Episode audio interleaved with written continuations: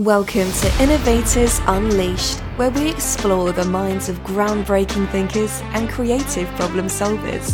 Your host, innovation expert Clinton Henry, will dive deep into the world of innovation and digital transformation, engaging with thought leaders from around the globe.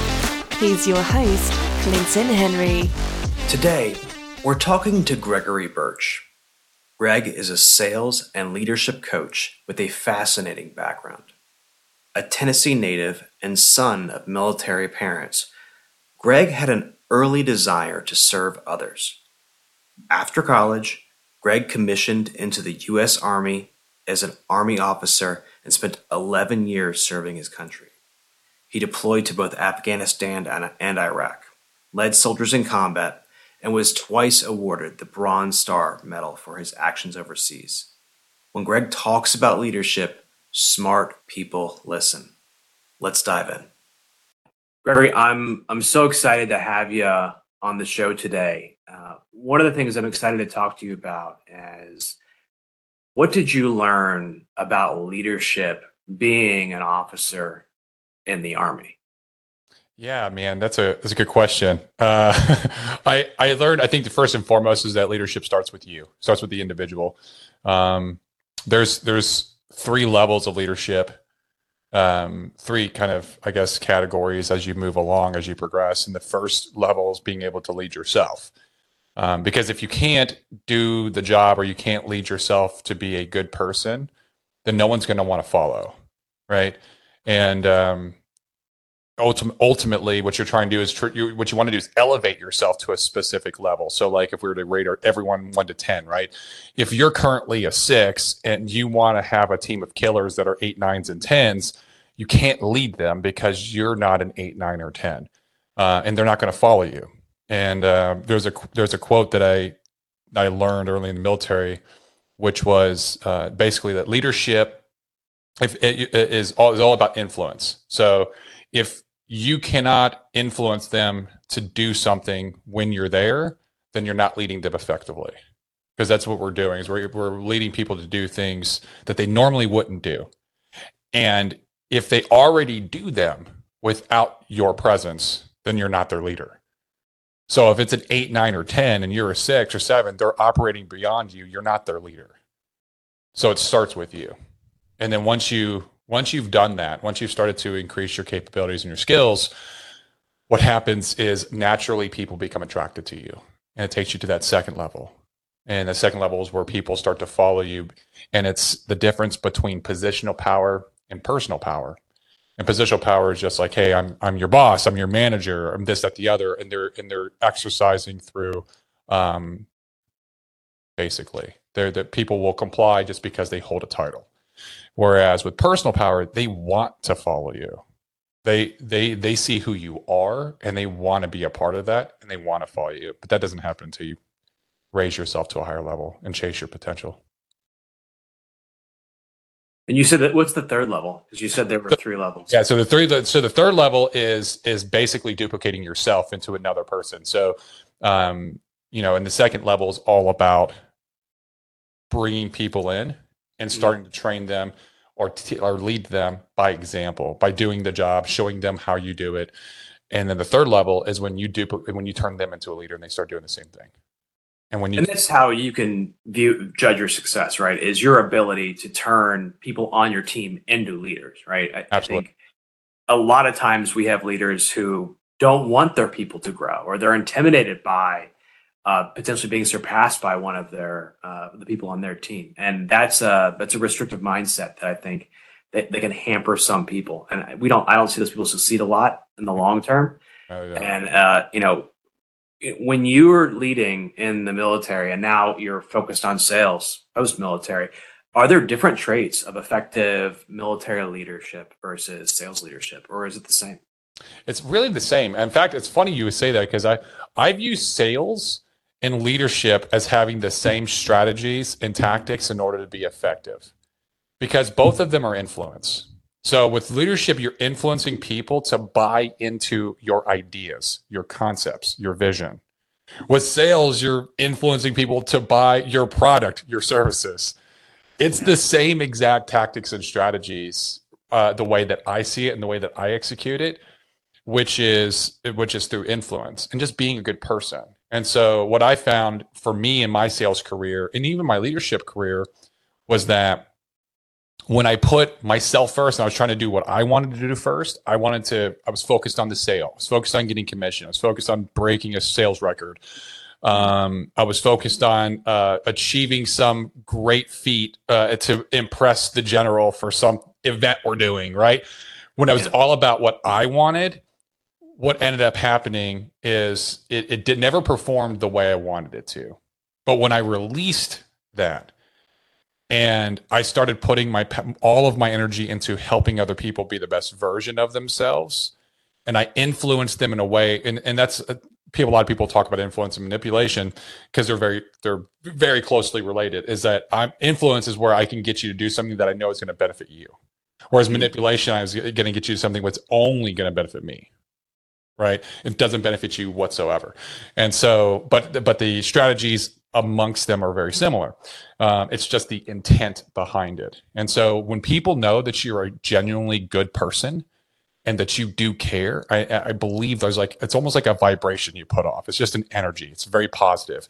Um, they're more willing to work for you. They're more willing to work because they're, they know they're bettering themselves in the long run. So ultimately what this comes down to is just being a good person. If you're just an exceptionally good person, you'll happen to be also be good at sales. You'll happen to also be good at leadership. But it, it really starts with the individual with this being a really good person. And so, I, no, sorry, go ahead. Uh, I, was, I, was just saying that uh, um, that was what I learned in the military, and that's what I've executed since I've gotten out, and it's helped me to be very successful. So I love the idea that the first step is working on yourself because you're building up who you're going to be, so people will want to follow you. Mm-hmm. And you know, being that sort of leader of men is is an aspiration for a lot of people. Uh, there is a mental shift from being what you know we would consider like a boss, mm-hmm. changing that to being a coach. Yeah, and, and, and coaching up your people.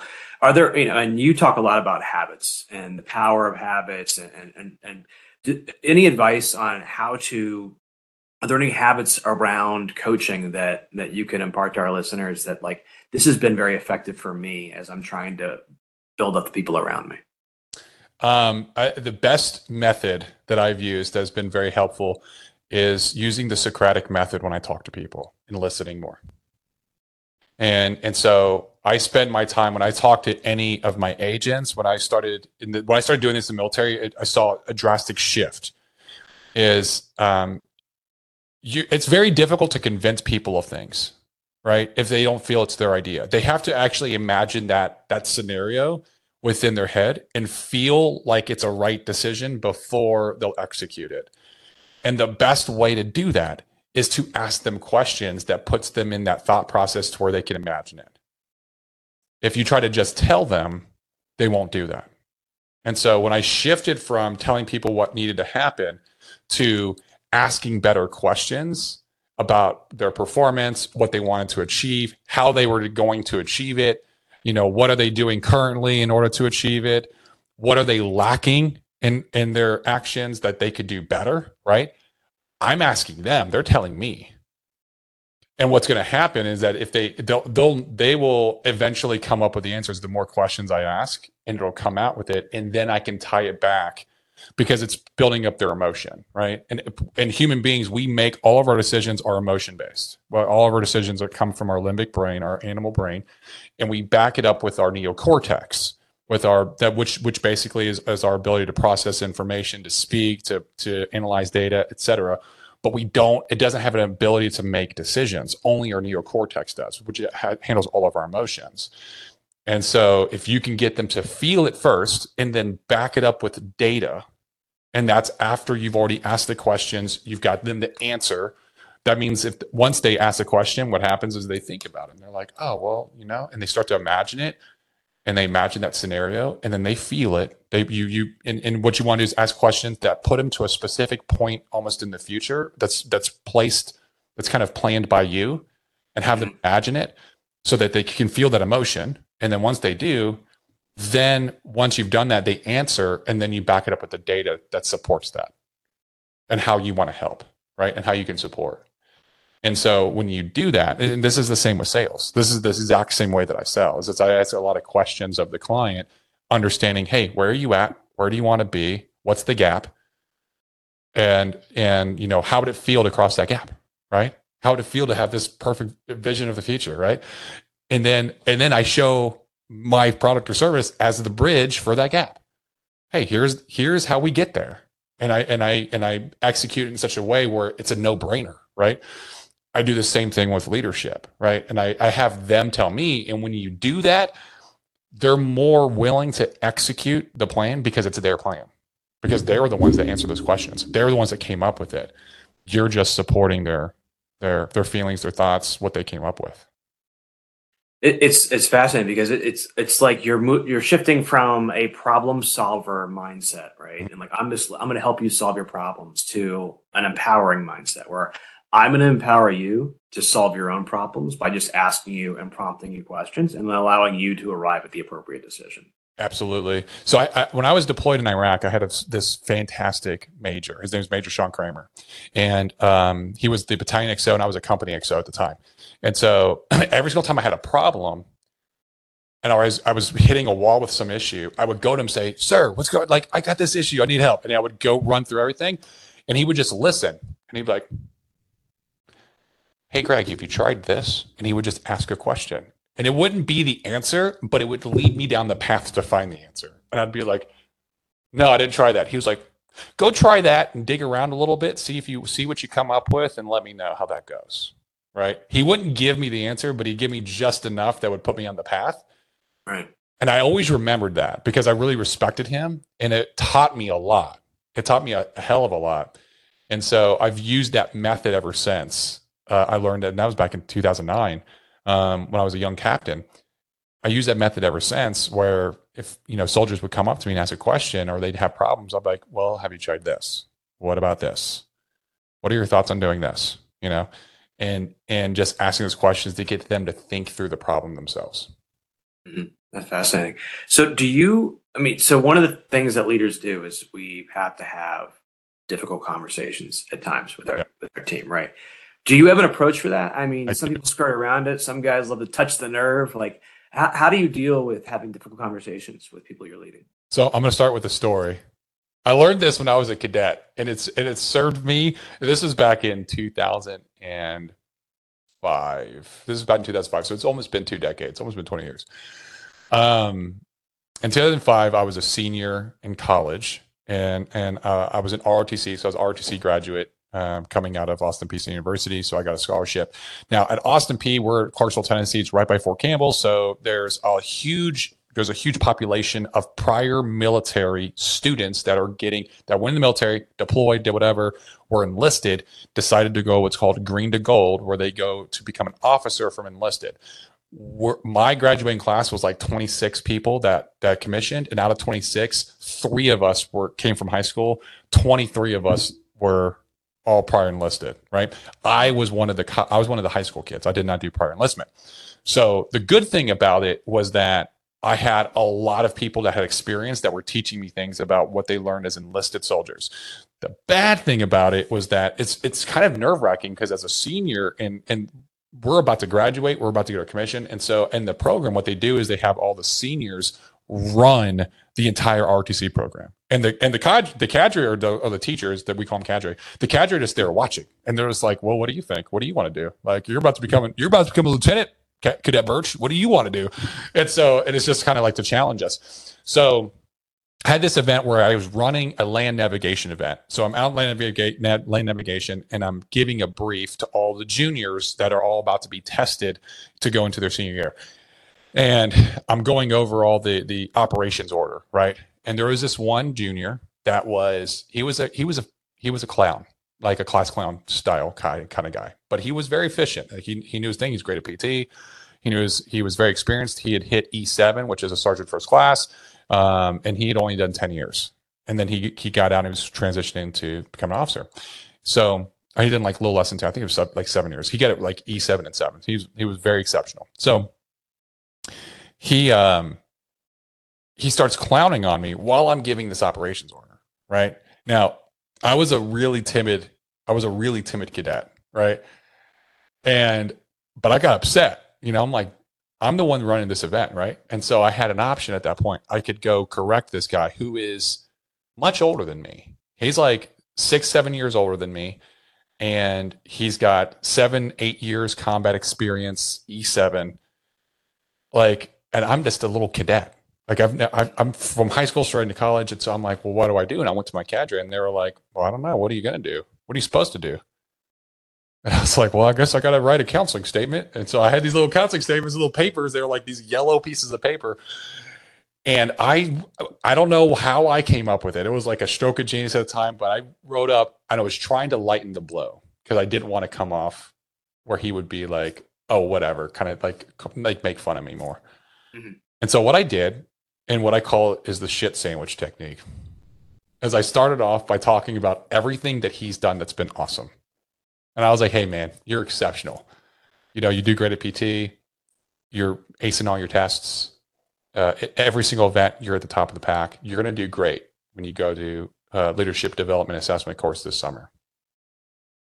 However, it is disrespectful for you to do this, do what you did to any of the seniors when we're running the program. Now, I understand that you've been deployed. I understand that you've, you know, you've done a lot of work, you know, and you have more experience than me. But you have not been to to leadership development assessment course, and I have. And I made it through in the top 10% of all the cadets in the nation. You have not. So, this is not the kind of behavior that's going to get you top marks at LDAC, and I want you to get top marks at LDAC. And I know you have the potential to get top marks at LDAC. So let's let's decide to take the higher route and chase your potential and be better. And he was like, All right, Roger that, Roger that, sir. And he saluted me. He signed his counseling. Never had a problem with him again. And the cadre, one of the cadre members were like, that was really good. Like you did a really good job on that. And I was like, I don't know what I came where that came out from. I just like was thinking about. It. I was like, I'm gonna, I'm gonna start with something good. I'm gonna tell him what it is in the middle, like he needs a fix. I'm gonna end with something good, like a potentially high future. And ever since then, I've always used that technique, and it's never failed me. I mean, that's a great answer. So the the the sandwich technique you talked about is they, they refer to it in psychology as the positivity sandwich, and it's literally positive corrective action positive. And you just and, and so that that approach that you figured out like on your own like like some some genius kid or like some kid in the middle of india who just writes all algebra out without ever talking to anybody is yeah. awesome. It just shows that you have like this innate leadership ability of like okay i want him to read this message. I want it to get through.